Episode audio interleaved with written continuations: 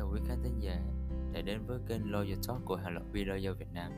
Tôi là Nguyễn Khắc Tính. Hôm nay ngày 24 tháng 8 năm 2023, tôi và các thính giả sẽ cùng thảo luận về một chủ đề được nhiều doanh nghiệp hoạt động tại Việt Nam quan tâm, đặc biệt là các doanh nghiệp có vốn đầu tư nước ngoài. Đó là doanh nghiệp tại Việt Nam khi huy động vốn bằng khoản vay nước ngoài không được chính phủ bảo lãnh cần phải lưu ý điểm gì?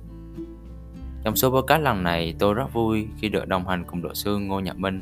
hiện đang là luật sư điều hành của Biller do Việt Nam. Anh Minh là một luật sư có nhiều năm kinh nghiệm trong lĩnh vực tư vấn cho các doanh nghiệp liên quan đến việc thực hiện đăng ký khoản vay nước ngoài để huy động vốn. Qua số podcast lần này, luật sư Minh sẽ cùng chúng ta chia sẻ, thảo luận một số góc nhìn về thủ tục này, cũng như các kinh nghiệm thực tiễn mà luật sư Minh đã có trong quá trình hành nghề luật.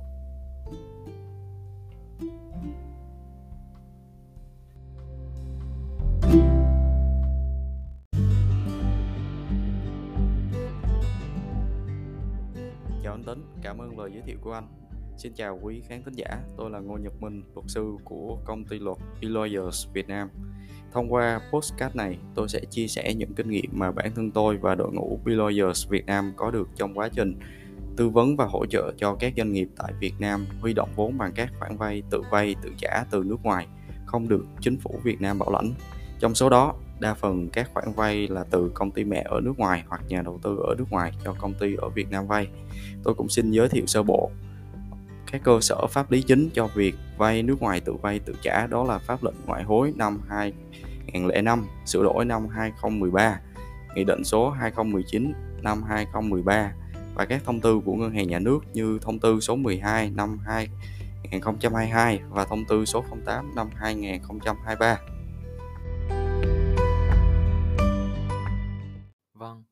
vậy khi một doanh nghiệp muốn đăng ký một khoản vay nước ngoài thì họ sẽ có rất nhiều thắc mắc về hồ sơ, trình tự, thủ tục và thực hiện. Luật sư Minh có thể chia sẻ khái quát các vấn đề mà doanh nghiệp nên chú ý không? À vâng, đầu tiên doanh nghiệp cần lưu ý khoản vay nào là khoản vay đăng ký với ngân hàng nhà nước. Có ba loại khoản vay đó là khoản vay chung dài hạn nước ngoài. Thứ hai, khoản vay ngắn hạn được gia hạn thời gian trả nợ gốc mà tổng thời hạn của khoản vay là trên một năm. Thứ ba, khoản vay ngắn hạn không có thỏa thuận gia hạn nhưng còn dư nợ gốc, đó là bao gồm cả nợ lãi và nhập gốc tại thời điểm tròn một năm kể từ ngày rút vốn đầu tiên, trừ trường hợp bên đi vay hoàn thành thanh toán dư nợ gốc nói trên trong thời gian 30 ngày làm việc kể từ thời điểm tròn một năm tính từ ngày rút vốn đầu tiên. Về hồ sơ đăng ký vay, doanh nghiệp cần lưu ý 5 tài liệu chính đó là Thứ nhất, đơn đăng ký khoản vay. Thứ hai, hồ sơ pháp lý của bên đi vay như là giấy phép thành lập, giấy chứng nhận đăng ký kinh doanh. Thứ ba, văn bản chứng minh mục đích vay. Thì thông thường đó là thỏa thuận vay nước ngoài. À, nhưng mà đối với khoản vay thực hiện dự án đầu tư thì cần cung cấp thêm giấy chứng nhận đầu tư, giấy chứng nhận đăng ký đầu tư hoặc quyết định chấp thuận chủ trương đầu tư theo quyết định theo quy định về pháp luật đầu tư và quy định hiện hành của pháp luật có liên quan. Đối với khoản vay để cơ cấu lại khoản nợ nước ngoài của bên đi vay thì cần có phương án cơ cấu lại khoản nợ nước ngoài của bên đi vay được cấp có thẩm quyền phê duyệt theo quy định của luật doanh nghiệp và điều lệ doanh nghiệp. À, tài liệu tiếp theo đó là cam kết bảo lãnh gồm có thư bảo lãnh, hợp đồng bảo lãnh hoặc hình thức cam kết bảo lãnh khác trong trường hợp khoản vay được bảo lãnh. Tài liệu thứ năm đó là văn bản phê duyệt chấp thuận việc vay nước ngoài. Ở đây thì tôi lưu ý một chút về cái giấy chứng nhận đăng ký đầu tư. Đó là một dự án đầu tư sẽ có thông tin về tổng vốn đầu tư của dự án được chia thành vốn góp thực hiện dự án và vốn huy động. Thông thường, một doanh nghiệp chỉ được phép đăng ký một khoản vay nước ngoài trong hạn mức vốn huy động trên giấy chứng nhận đăng ký đầu tư. Điều này là căn cứ theo thông tư 08 năm 2023 về thủ tục đăng ký, khi nhận được bộ hồ sơ để đăng ký khoản vay nước ngoài, ngân hàng nhà nước sẽ ban hành văn bản xác nhận hoặc từ chối xác nhận đăng ký khoản vay. Trong đó có nêu rõ lý, lý do trong thời hạn là 12 ngày làm việc kể từ ngày nhận được hồ sơ đầy đủ hợp lệ của bên đi vay trong trường hợp bên đi vay đã khai báo thông tin trên trang điện tử hoặc là 15 ngày làm việc kể từ ngày nhận được hồ sơ đầy đủ hợp lệ của bên đi vay trong trường hợp bên đi vay không khai báo thông tin khoản vay trên trang điện tử. Vậy trong trường hợp nhà đầu tư thay đổi thông tin về khoản vay trong văn bản xác nhận thì các nhà đầu tư đó có cần thực hiện thủ tục nào với ngân hàng nhà nước không thưa luật sư Minh? Về câu hỏi này, tôi sẽ trình bày thành 4 phần theo thông tư số 12 năm 2022 như sau. Về trình tự thủ tục thì bước 1 thì bên đi vay phải chuẩn bị đơn đăng ký thay đổi khoản vay. Trường hợp bên đi vay đã khai báo thông tin thay đổi khoản vay trên trang điện tử trước khi gửi hồ sơ thì bên đi vay in đơn từ trang điện tử, ký và đóng dấu. Trường hợp bên đi vay không thông báo thông tin thay đổi khoản vay trên trang điện tử trước khi gửi hồ sơ thì bên đi vay hoàn thành mẫu đơn đăng ký thay đổi khoản vay nước ngoài theo mẫu quy định. Bước 2, bên đi vay gửi một bộ hồ sơ đăng ký thay đổi khoản vay nước ngoài trong thời hạn 30 ngày kể từ các thời điểm sau. Các bên ký thỏa thuận thay đổi hoặc trước thời điểm thực hiện nội dung thay đổi. Đối với trường hợp nội dung thay đổi không cần ký thỏa thuận thay đổi, song vẫn đảm bảo phù hợp với thỏa thuận vay nước ngoài. Tổ chức kế thừa nghĩa vụ trả nợ khoản vay nước ngoài được cấp giấy chứng nhận đăng ký kinh doanh hoặc ngày các bên ký thỏa thuận về việc thay đổi bên đi vay trong trường hợp bên đi vay ban đầu bị chia tách, hợp nhất, xác nhập, tùy thuộc ngày nào đến sau và trước khi tiếp tục, rút vốn trả nợ khoản vay nước ngoài. Bên đi vay hoàn thành việc cập nhật thông tin thay đổi tên và hoặc địa chỉ thay đổi, chuyển trụ sở chính sang tỉnh, thành phố khác trên cơ sở dữ liệu quốc gia về đăng ký doanh nghiệp, hoặc là bên đi bên cho vay, hoặc tổ chức đại diện bên cho vay trong khoản vay hợp vốn nếu có, bên bảo đảm, bên bảo lãnh hoặc các bên liên quan khác được nêu tại văn bản xác nhận đăng ký văn bản xác nhận đăng ký thay đổi gửi văn bản thông báo cho bên vay về việc đổi tên trước khi thực hiện các giao dịch chuyển tiền liên quan đến các bên này. Bước 3. Ngân hàng nhà nước có văn bản xác nhận hoặc từ chối xác nhận đăng ký khoản vay, trong đó nêu rõ lý do trong các thời hạn sau. 12 ngày làm việc kể từ ngày nhận được hồ sơ đầy đủ hợp lệ của bên đi vay. Trong trường hợp bên đi vay đã khai báo thông tin thay đổi khoản vay trên trang điện tử trước khi gửi hồ sơ đăng ký thay đổi hoặc 15 ngày làm việc kể từ ngày nhận được hồ sơ đầy đủ hợp lệ của bên đi vay trong trường hợp bên đi vay không khai báo thay đổi khoản vay trên trang điện tử trước khi gửi hồ sơ đăng ký thay đổi. Phần 2 là về hồ sơ đăng ký thay đổi khoản vay, gồm có các tài liệu. Thứ nhất là đơn đăng ký thay đổi khoản vay. Thứ hai là bản sao và bản dịch tiếng Việt các thỏa thuận thay đổi liên quan đến nội dung đăng ký vay thay, được thay đổi. Thứ ba là bản sao văn bản của cấp có thẩm quyền theo quy định của pháp luật về phân công, phân cấp thực hiện các quyền, trách nhiệm, nghĩa vụ của chủ sở hữu nhà nước đối với doanh nghiệp nhà nước và vốn nhà nước đầu tư vào doanh nghiệp về việc chấp thuận thay đổi phương án vay nước ngoài của bên đi vay là doanh nghiệp nhà nước đối với trường hợp thay đổi, tăng số tiền vay hoặc kéo dài thời hạn vay, không áp dụng đối với khoản vay của ngân hàng thương mại do ngân hàng nhà nước là cơ quan đại diện chủ sở hữu và đã được ngân hàng nhà nước phê duyệt chấp thuận theo quy định về quản lý, sử dụng vốn nhà nước tại doanh nghiệp. Tài liệu tiếp theo đó là bản sao hoặc là bản chính văn bản chứng nhận mục đích vay. À, trong đó đối với khoản vay để thực hiện dự án đầu tư thì gồm có giấy chứng nhận đăng ký đầu tư, giấy chứng nhận đầu tư hoặc quyết định chấp thuận chủ trương đầu tư theo quy định của pháp luật về đầu tư và các quy định hiện hành của pháp luật có liên quan. Đối với khoản vay thực hiện kế hoạch sản xuất kinh doanh khác không phải là dự án đầu tư thì phương án sử dụng vốn vay nước ngoài được cấp có thẩm quyền phê duyệt theo quy định của luật đầu tư, luật doanh nghiệp và điều lệ doanh nghiệp. Đối với khoản vay để cơ cấu lại khoản nợ nước ngoài của bên đi vay, thì gồm có phương án cơ cấu lại các khoản nợ nước ngoài của bên đi vay được cấp có thẩm quyền phê duyệt theo quy định của luật doanh nghiệp và điều lệ doanh nghiệp. Đối với khoản vay là khoản vay ngắn hạn được gia hạn, thời gian trả nợ gốc mà tổng thời gian của khoản vay là trên một năm và khoản vay ngắn hạn được gia hạn thời gian trả nợ gốc mà tổng thời hạn của khoản vay là trên một năm thì phải có báo cáo việc sử dụng khoản vay nước ngoài ngắn hạn ban đầu đáp ứng quy định về điều kiện vay nước ngoài ngắn hạn kèm theo các tài liệu chứng minh như phương án sử dụng vốn vay nước ngoài của bên đi vay, phương án cơ cấu khoản nợ nước ngoài. Tài liệu à, cuối cùng đó là văn bản xác nhận của ngân hàng cung ứng dịch vụ tài khoản về tình hình rút vốn, trả nợ, gốc và lãi đến thời điểm đăng ký thay đổi khoản vay đối với trường hợp đăng ký thay đổi khoản tiền vay, kế hoạch rút vốn, kế hoạch trả nợ hoặc thay đổi ngân hàng thương mại cung ứng dịch vụ tài khoản. Phần thứ ba là cơ quan có thẩm quyền tiếp nhận hồ sơ và xử lý việc đăng ký thay đổi khoản vay. Đó là ngân hàng nhà nước hoặc ngân hàng nhà nước chi nhánh tỉnh, thành phố trực thuộc trung ương, phụ thuộc vào giá trị của khoản vay. Phần thứ tư là lưu ý về 7 trường hợp sau đây không cần phải đăng ký thay đổi khoản vay. Thứ nhất, đó là thay đổi thời gian rút vốn, trả nợ gốc trong phạm vi 10 ngày làm việc so với kế hoạch đã được ngân hàng nhà nước xác nhận. Thứ hai, thay đổi địa chỉ của bên đi vay nhưng không thay đổi tỉnh, thành phố, nơi bên đi vay đặt trụ sở chính. Bên đi vay gửi thông báo về việc đổi địa chỉ cho cơ quan có thẩm quyền xác nhận đăng ký, đăng ký thay đổi khoản vay nước ngoài của bên đi vay. Thứ ba, thay đổi bên cho vay các thông tin liên quan về bên cho vay. Trong khoản vay hợp vốn có chỉ định đại diện các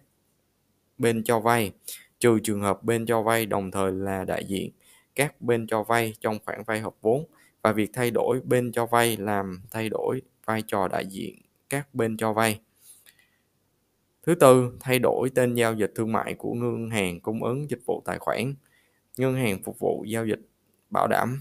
Thứ năm, thay đổi kế hoạch trả lãi phí của khoản vay nước ngoài so với kế hoạch đã được ngân hàng nhà nước xác nhận tại văn bản xác nhận đăng ký. Xác nhận đăng ký thay đổi khoản vay nước ngoài nhưng không thay đổi cách xác định lãi, phí quy định tại thỏa thuận vay nước ngoài. Bên đi vay có trách nhiệm lập bản tính lãi, phí phải trả để ngân hàng cung ứng dịch vụ tài khoản có cơ sở kiểm tra, theo dõi khi thực hiện việc chuyển tiền. Thứ sáu, thay đổi, tăng hoặc giảm. Số tiền rút vốn, trả nợ gốc, lãi, phí trong phạm vi 100 đơn vị tiền tệ của đồng tiền vay nước ngoài so với số tiền đã nêu trong văn bản xác nhận đăng ký. Văn bản xác nhận đăng ký thay đổi khoản vay nước ngoài và cuối cùng thay đổi số tiền rút vốn trả nợ gốc thực tế của một kỳ cụ thể ít hơn số tiền được nêu tại kế hoạch rút vốn trả nợ trên văn bản xác nhận đăng ký hoặc văn bản xác nhận đăng ký thay đổi khoản vay nước ngoài. Theo tôi được biết thì các doanh nghiệp họ sẽ cần phải lưu ý các nội dung quan trọng trong văn bản xác nhận đăng ký khoản vay nước ngoài được ngân hàng nhà nước cấp nhằm để thực hiện đúng các quy trình thủ tục tiếp theo theo các cái yêu cầu của ngân hàng nhà nước thì, thì vậy trong số đó việc thực hiện báo cáo hàng quý cho ngân hàng nhà nước đối với khoản vay nước ngoài theo tôi hiểu sẽ là một thủ tục rất quan trọng đúng không luật sư Minh? Đúng vậy thưa anh Tính. Bên đi vay phải thực hiện chế độ báo cáo như sau. Định kỳ hàng tháng, chậm nhất là vào ngày 5 của tháng tiếp theo kỳ báo cáo. Bên đi vay phải báo cáo trực tuyến tình hình thực hiện các khoản vay ngắn, chung và dài hạn tại trang điện tử. Tôi cũng xin mở rộng thêm là nếu bên vay vi phạm chế độ báo cáo khi thực hiện các hành vi như là vi phạm quy định về thời hạn, yêu cầu đầy đủ, chính xác từ lần thứ hai trở lên trong năm tài chính của các báo cáo thống kê có định kỳ dưới một tháng hoặc là gửi báo cáo không đúng thời hạn theo quy định của pháp luật hoặc là không lưu giữ bảo quản hồ sơ tài liệu đúng thời hạn số liệu báo cáo gửi không chính xác từ hai lần trở lên trong năm tài chính thì đối với các hành vi này mức phạt đối với các hành vi sẽ là từ 5 đến 10 triệu đồng đối với cá nhân và đối với tổ chức thì bằng hai lần mức tiền phạt áp dụng đối với cá nhân. Vâng, với thông tin này tôi hiểu rằng các doanh nghiệp sẽ cần phải lưu ý để thực hiện đúng cái chế độ báo cáo mà luật sư Minh vừa nêu. Việc mà thực hiện đúng như vậy sẽ giúp họ tránh rủi ro bị phạt hành chính cũng như sẽ không ảnh hưởng đến thủ tục gia hạn khoản vay sau này. Trở lại với thủ tục đăng ký khoản vay, giả sử rằng nếu như bên đi vay không có khả năng thanh toán nợ đối với bên cho vay theo thủ theo thỏa thuận vay khoản vay ngắn hạn và các bên đã đàm phán được với nhau về việc kéo dài thời hạn thanh toán khoản nợ hoặc các bên đã thỏa thuận để thay đổi thời hạn của khoản vay hoặc thời hạn để trả nợ mà các tình huống này phát sinh vấn đề chuyển đổi hình thức khoản vay từ khoản vay ngắn hạn sang khoản vay chung và dài hạn. Vậy luật sư Minh vui lòng chia sẻ cách xử lý trong các trường hợp này là các bên đi vay cần phải thực hiện thủ tục gì? Theo luật Việt Nam, các bên hoàn toàn có thể chuyển đổi hình thức khoản vay từ khoản vay ngắn hạn sang khoản vay chung và dài hạn. Tuy nhiên, các bên cần lưu ý 3 điểm quan trọng như sau. Thứ nhất, các bên cần thỏa thuận bằng văn bản về việc thay đổi thời hạn của khoản vay. Thứ hai, bên đi vay thực hiện thủ tục đăng ký khoản vay chung và dài hạn với ngân hàng nhà nước. Thứ ba, bên đi vay cần đảm bảo các chế độ báo cáo của khoản vay ngắn hạn đã được thực hiện đầy đủ và nội dung của báo cáo là chính xác và hợp lệ. Luật sư Minh có thể chia sẻ thêm liên quan đến các khoản vay nước ngoài. Luật sư nhận thấy rằng các doanh nghiệp thường hay vi phạm những hành vi vi phạm hành chính nào? À, tôi xin chia sẻ ở đây hai vấn đề thực tiễn được rút ra từ một vụ việc của một doanh nghiệp kinh doanh địa ốc. Doanh nghiệp đó có một khoản vay nước ngoài ngắn hạn với hợp đồng vay ghi nhận thời gian vay là 12 tháng kể từ ngày giải ngân đầu tiên. Sau đó hết thời hạn 30 ngày kể từ ngày tròn một năm kể từ ngày rút vốn đầu tiên. Doanh nghiệp đó lại không đăng ký khoản vay nước ngoài với ngân hàng nhà nước nên đã bị phạt với số tiền lên đến 40 triệu đồng. Đồng thời, có một vấn đề rất quan trọng liên quan đến khoản vay nước ngoài đó là mục đích vay mà Nghị định số 219 năm 2013 của Chính phủ quy định rằng bên đi vay phải sử dụng vốn vay nước ngoài đúng mục đích, phù hợp với phạm vi hoạt động của bên đi vay và tuân thủ quy định của pháp luật. Tại thời điểm đăng ký khoản vay nước ngoài, doanh nghiệp địa ốc mà tôi đã nêu phải kê khai với ngân hàng nhà nước về mục đích vay và các tài liệu chứng minh tính hợp pháp của mục đích vay. Rồi cũng tại thời điểm xác nhận đăng ký khoản vay nước ngoài, ngân hàng nhà nước cũng xác nhận mục đích vay trên văn bản ban hành cho doanh nghiệp. Thông tư số 08 năm 2023 của ngân hàng nhà nước đã quy định rõ mục đích vay đối với bên vay không phải là tổ chức tín dụng ngân hàng nước ngoài như sau. Đối với khoản vay ngắn hạn thì dùng để cơ cấu lại các khoản nợ nước ngoài và thanh toán các khoản nợ ngắn hạn phải trả bằng tiền, không bao gồm các khoản nợ gốc của khoản vay trong nước của bên đi vay và để phục vụ hoạt động nghiệp vụ của bên đi vay có thời hạn sử dụng vốn không quá 12 tháng kể từ thời điểm rút vốn khoản vay nước ngoài. Khi bên đi vay thuộc đối tượng phải đảm bảo các chỉ tiêu an toàn tài chính theo pháp luật chuyên ngành, ví dụ như là công ty chứng khoán. Đối với khoản vay dài hạn thì dùng để thực hiện dự án đầu tư của bên đi vay hoặc thực hiện kế hoạch sản xuất kinh doanh dự án khác của bên đi vay hoặc cơ cấu lại khoản nợ nước ngoài của bên đi vay. Quay trở lại với một việc thực tiễn mà tôi vừa nêu, thì doanh nghiệp kinh doanh địa ốc đã sử dụng một phần khoản vay để cho một cá nhân khác vay và điều đó được thể hiện trên bảng sao kê tài khoản của doanh nghiệp, nên doanh nghiệp đó đã bị phạt về việc vi phạm mục đích vay với số tiền bị phạt lên đến 300 triệu đồng. Đây là một cái số tiền phạt rất lớn. Ngoài ra, tôi được biết rằng các doanh nghiệp, đặc biệt là các doanh nghiệp có vốn đầu tư nước ngoài, khi vay một khoản vay từ công ty mẹ ở nước ngoài, thì các bên có thể lựa ở chọn phương án chuyển đổi khoản vay nước ngoài thành vốn góp của công ty mẹ trong doanh nghiệp tại Việt Nam. Vậy trên thực tế thì quy trình này được thực hiện như thế nào và luật sư Minh có thể chia sẻ các lưu ý đối với các doanh nghiệp hay không? Vâng, đây cũng là một vấn đề mà tôi rất muốn chia sẻ trong buổi nói chuyện này. Tôi xin dẫn một câu chuyện thực tiễn của một khách hàng của chúng tôi, đó là một công ty sản xuất có vốn đầu tư nước ngoài tọa lạc trong một khu công nghiệp tại thành phố Hồ Chí Minh. Doanh nghiệp này muốn thực hiện tăng vốn điều lệ thêm 1 triệu đô bằng cách chuyển đổi khoản vay nước ngoài chung và dài hạn của công ty mẹ ở nước ngoài đã ký kết trước đó. Theo quy định của thông tư số 12 năm 2022 của Ngân hàng Nhà nước, một doanh nghiệp khi đã nhận khoản vay từ cổ đông hay thành viên góp vốn nước ngoài không phải trả nợ thông qua tài khoản vay, trả nợ nước ngoài khi có thỏa thuận chuyển đổi dư nợ thành cổ phần hoặc phần vốn góp trong doanh nghiệp đó. Như vậy, thông qua quy định nêu trên, pháp luật Việt Nam đã cho phép và thừa nhận việc chuyển đổi khoản vay nước ngoài đã có thành vốn điều lệ của doanh nghiệp. Đối chiếu với quy định của luật doanh nghiệp, ứng với mỗi loại hình doanh nghiệp thì đều có quy định về tăng vốn điều lệ. Mặc dù không có trường hợp tăng vốn điều lệ từ việc chuyển đổi khoản vay được cấp bởi thành viên góp vốn hay cổ đông, nhưng luật doanh nghiệp cũng có những quy định mở về hình thức tăng vốn như là trường hợp chủ sở hữu trong công ty trách nhiệm hữu hạn một thành viên được quyết định hình thức tăng và mức vốn điều lệ tăng. Tuy nhiên, khi chúng tôi hỗ trợ khách hàng thực hiện nộp hồ sơ điều chỉnh tăng vốn đầu tư trên giấy chứng nhận đăng ký đầu tư và tăng vốn điều lệ trên giấy chứng nhận đăng ký doanh nghiệp, thì cả hai cơ quan quản lý là HEPSA và Sở Kế hoạch Đầu tư đều từ chối nội dung doanh nghiệp tăng vốn bằng cách chuyển đổi từ khoản vay nước ngoài của công ty mẹ, mặc dù Ngân hàng Nhà nước đã có văn bản xác nhận kế hoạch trả nợ gốc của công ty Việt Nam là chuyển nợ gốc thành vốn góp của bên cho vay vào công ty.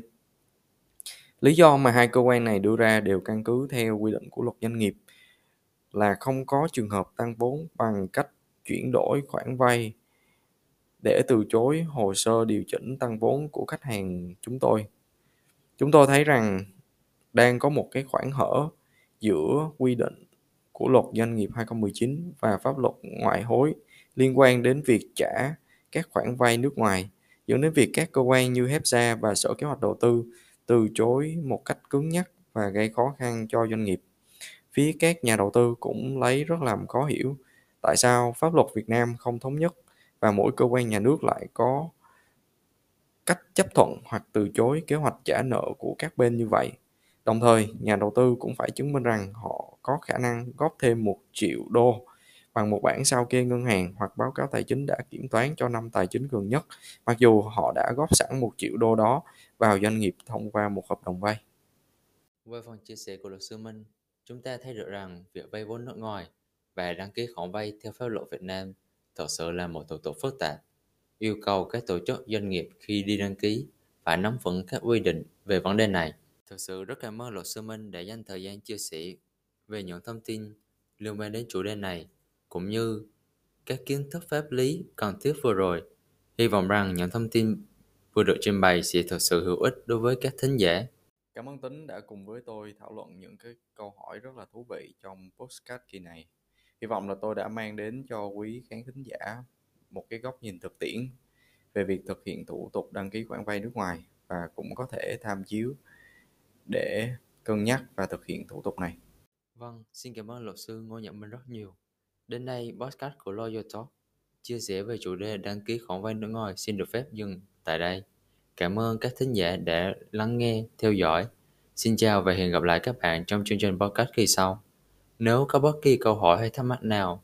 các bạn vui lòng để lại dòng bình luận bên dưới hoặc để biết thêm thông tin về Be Lawyer Việt Nam. Xin mời các bạn truy cập vào website của chúng tôi bên dưới màn hình podcast của Lawyer Talk. Xin chào và hẹn gặp lại.